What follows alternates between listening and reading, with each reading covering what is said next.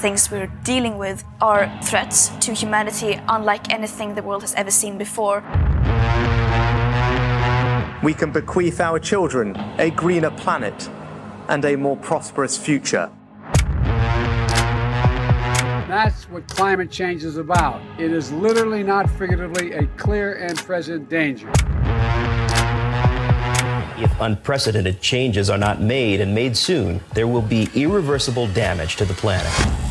Zero carbon. East Talk.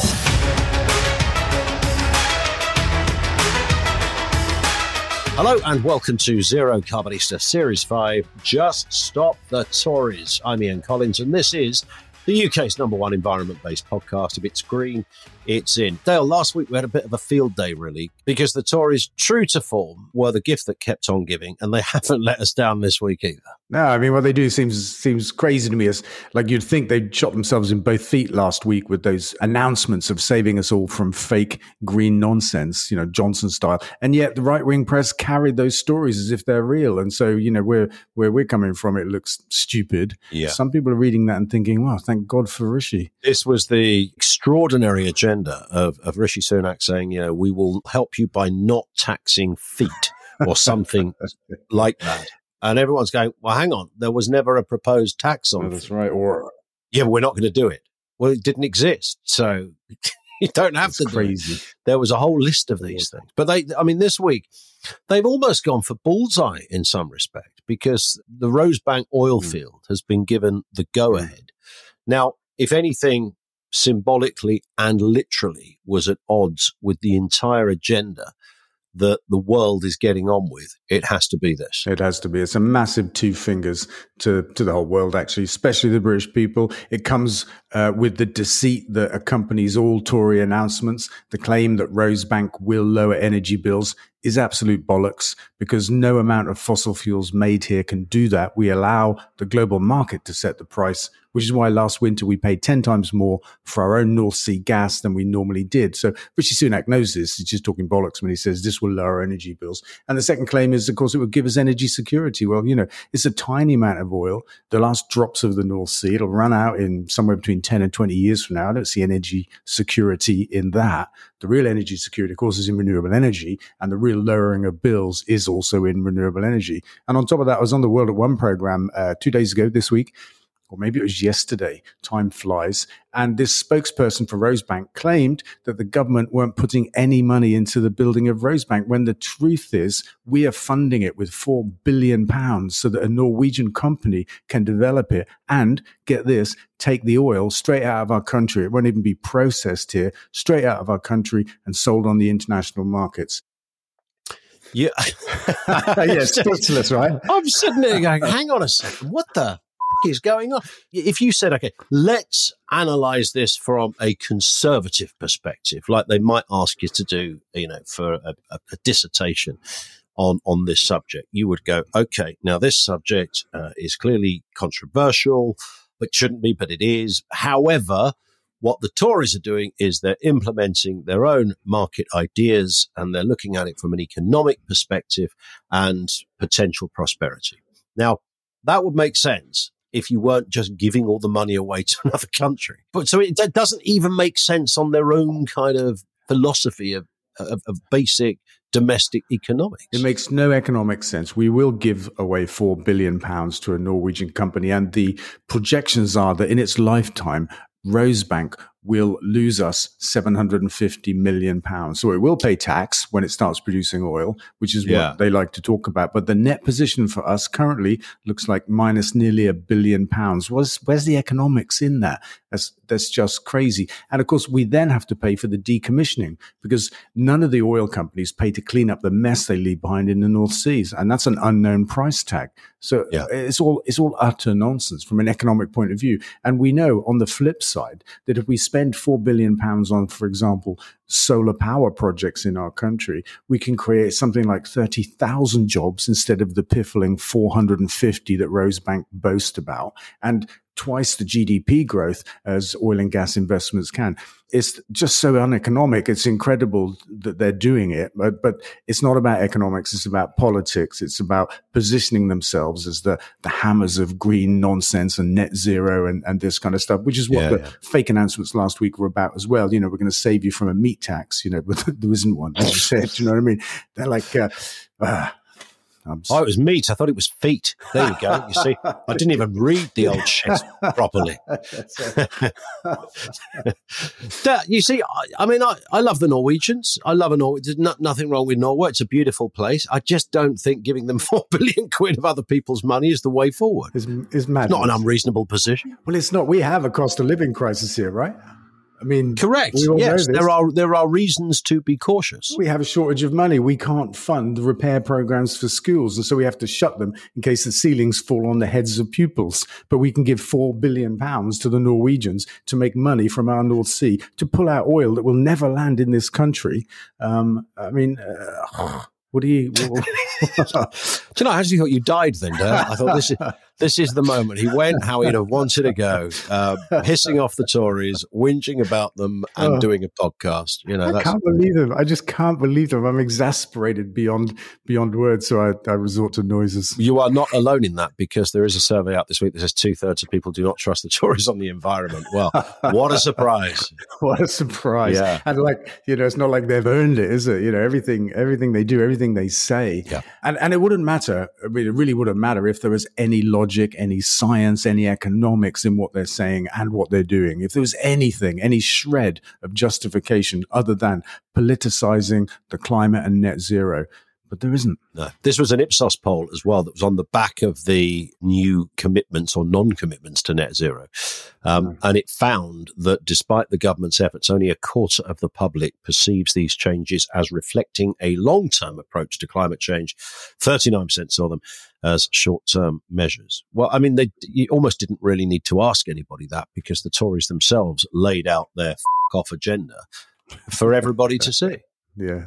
Yeah, and I think it's it's desperation. They're trailing in the polls badly. They've got nothing to boast about. I mean, they can't talk about their record in office for the last thirteen years because it's a disaster. And all they've got, all, all they've got is this culture war approach to to try and split the country around the green agenda, which is the answer to the cost of living crisis that the Tories have created. It, you know, the mad irony in all of that is exasperating. Yeah. But it doesn't stop you, Dale, going to see them next week. That, uh, Because secretly you love to cuddle a Tory. Is that right?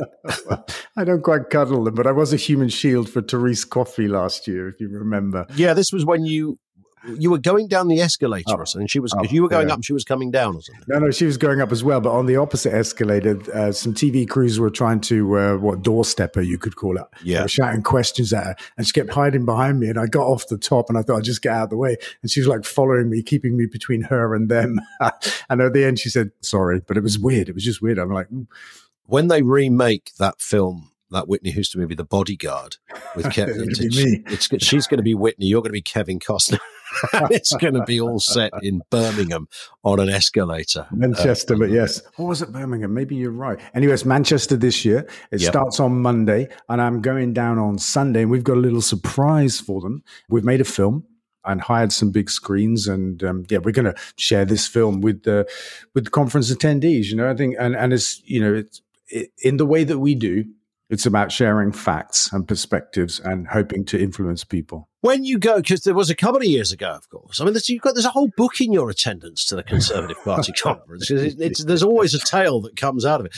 There was the time you got refused despite having the accreditation, right? Yeah, that's right. I mean, the the first year, which is I think uh, two years ago now, the Express got me a pass, and then somebody in Conservative HQ noticed my name and said, "Oh, no, we can't let him in," uh, and they rescinded the pass. And the editor of the Express wrote to them and said, "Look, he's a journalist. He writes for the Express. Can you give him a pass?"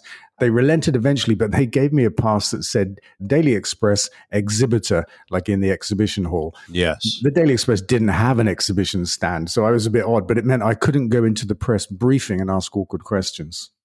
That was a shame. Or you could have just invented an exhibit to take with you. I don't know what you'd have exhibited.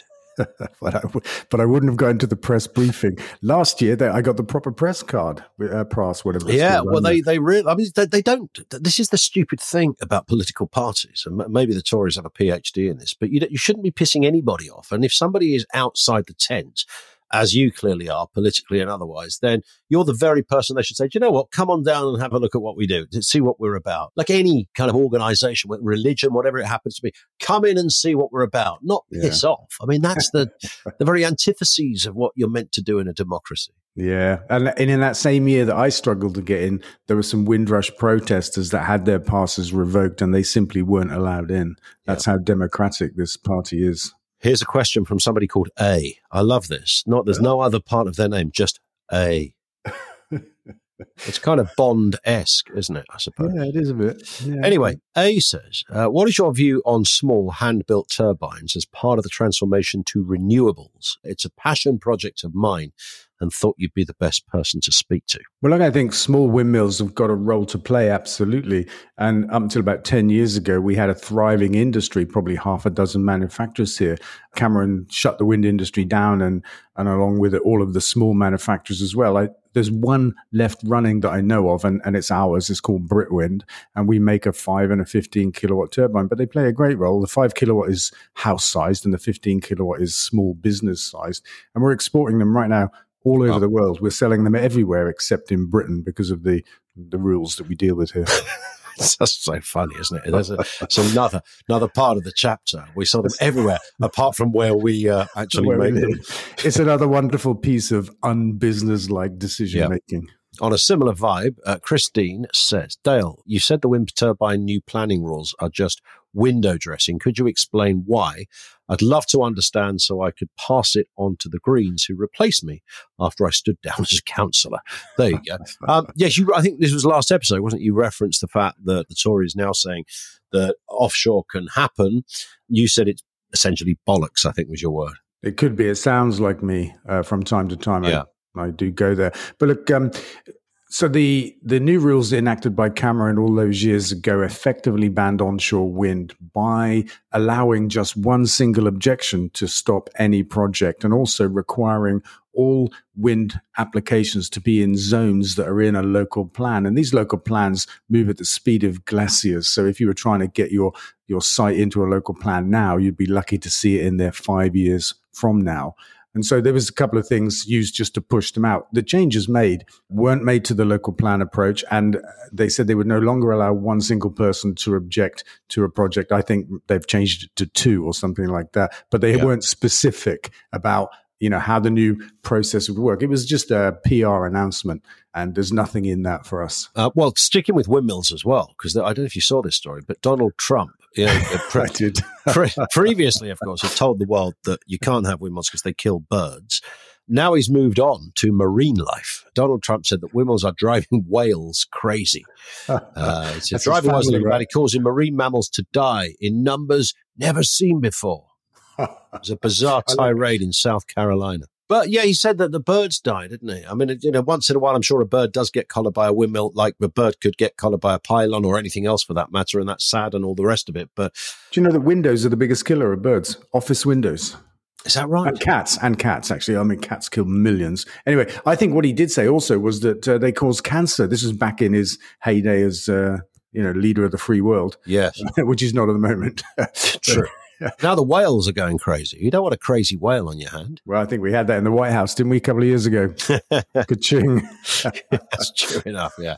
Um, so, advice to anybody who's bought into Donald Trump's whale crazy caper story? Just don't, right? I mean, this is Donald Trump. He, you know, he's not a man renowned for uh, anything remotely logical or truthful. And I think actually we've got a lot to not thank him for in the behavior of the Conservative Party here. Johnson in particular, but Sunak seems to have picked up this ball and run with it. You know, they talk absolute bollocks as if it's the absolute truth and that nobody's ever going to catch them out. From windmills to windfall, this was Gordon Brown, former Prime Minister, has called for the world's richest oil states to pay a global windfall tax to help poorer nations combat climate change. Yeah, I saw that. And this idea of kind of reparations and uh, and money to help adaptation and that kind of stuff. I understand it, but I think it's putting the cart before the horse because I think if we can raise a shit ton of money, we should spend it first on getting to net zero so that we stop increasing the rate at which the climate is changing. We've got to do that first before we try to mitigate and adapt. Otherwise, we're like bailing out a boat with a leaky bucket. Here's a question from Jack who says, Why are the Scottish Greens still promoting heat pumps as the way forward? Why is anybody still promoting heat pumps as the way forward? I would say. And I don't have an answer. I think some people clearly have a commercial interest. Uh, the Tories, it was Johnson actually said, look, we'll have this national program. Heat pumps are the answer. You know, we've costed it and, and found all the kinds of, all the wrinkles with it that he would have never looked at because he just listened to a, a lobbying group and, and said, yeah, this is the answer. But he also never really set about trying to implement it either in classic Johnson fashion. The, the thing about heat pumps is they've definitely got a role to play, no doubt about it. And for some people, they work really well. But unfortunately, for nearly 25% of homes in Britain, they won't work ever. And for another 25%, you need a massive upgrade of insulation and heating systems and that kind of stuff. I won't go into the long list of, of things that are wrong with the idea of a national program, but they have a role to play. Uh, one from Rosie. I'd like practical advice on how every day people can take action against fossil fuel giants. Because we've said many times, haven't we, that leading a more environmentally considerate life is not about you doing everything. It's about everybody doing a bit. And if everybody did, then the jigsaw puzzle comes into place. And I think that's a reasonable question, isn't it? You know, what can you practically do? Because we hear all the headlines. There's a lot of people sitting at home in their armchair thinking, well, what am I meant to do about this? Yeah, it's really difficult. I mean, if you step back and you look uh, across the piece, uh, energy, transport, and food are the three big things that we all spend our money on every day. 80% of our carbon footprints are in there. And it is about how we power our homes, how we travel, and what we eat. And we can make different choices in all of those three sectors. Some of those choices will cost a little more, some of them won't. So, really, it's about, uh, you know, doing whatever you can afford to do and feel like doing. The easy one is just stop eating meat. I mean, it's not a fossil fuel thing, but stop eating meat uh, or, or reduce eating meat, as you say. You haven't got to go all the way. Just just take a step down yeah. the road. But the biggest thing we can all do is vote at the next election and get this bunch of fools out of number ten. And should we talk food as a final subject before we get on to another question? Food is something that forms a big theme around this podcast, but huge passion of yours because when the environment is discussed. People talk about windmills and fossil fuels and all the other bits and pieces that go with it. But you've always argued very passionately that actually the food industry is a absolutely crucial prong to this entire subject? Yeah, so like it's one of the big three: energy, transport, and food, as I mentioned just now. But but it's more than just a cause of the climate crisis. The animal farming industry, the intensive animal farming industry, is is a driver of the global wildlife crisis that we're facing, the extinction uh, of species on an unprecedented level. I think it's the sixth great extinction of, of our planet or something like that. That's caused by animal farming. Oxford University have shown that 75% of farmland could be freed up if we just stop eating animals and, and eat plants instead, which is a mad amount. In, in our country terms, it's half of our entire country. So it's driving uh, wild animals to the brink of extinction. This is our diet. And also, it's killing us because you know there's a there's an epidemic of disease that affects us particularly in later life chronic disease heart disease cancer and that kind of stuff diabetes as well. And and this is i think where it's particularly relevant because the government allows the food industry to poison us with this stuff with processed and ultra processed food that is chock full of fat salt and sugar. And that's driving this health problem along with the fact that it's got animal products in it as well. And this study was so brilliant because our government always says the same thing when they're asked to intervene and make sure that people eat safe food or clean food, healthy food. Firstly, they won't even give advice, let alone change the industry. Yeah. But they say, we don't want to be the nanny state. But in this study, 90% of people said they think the government should intervene in the food system. And a final question from June. I love this because this is quite all encompassing. When can we start a revolution? Um, brackets, peaceful if you insist. Yeah, well, you know, I do insist. Um, and I think it's at the ballot box. It's the next election. I can't wait. My entire focus now is shifting to that election and what we can do to, to really harness the, the green votes of the country. You know, whatever your political persuasions, there are so many people in our country that care about the climate crisis, you know, conservative voters included in that. So we're, we're about to uh, launch a new campaign. We'll probably detail it next week. So I won't say any more about it right now. Perfect. Listen, Dale, we will speak in a week when you return with Tales from the Tory Conference. Should be fun, that. Cannot wait. Have a good week. Yeah, nice one. See you later. Uh, that's it for this episode. Don't forget to follow this podcast from your podcast provider. That way you get each new episode automatically. Leave a review there as well. Really important bit. Follow Dale on social media. That's twitter.com slash Dale Vince, facebook.com slash Dale Vince.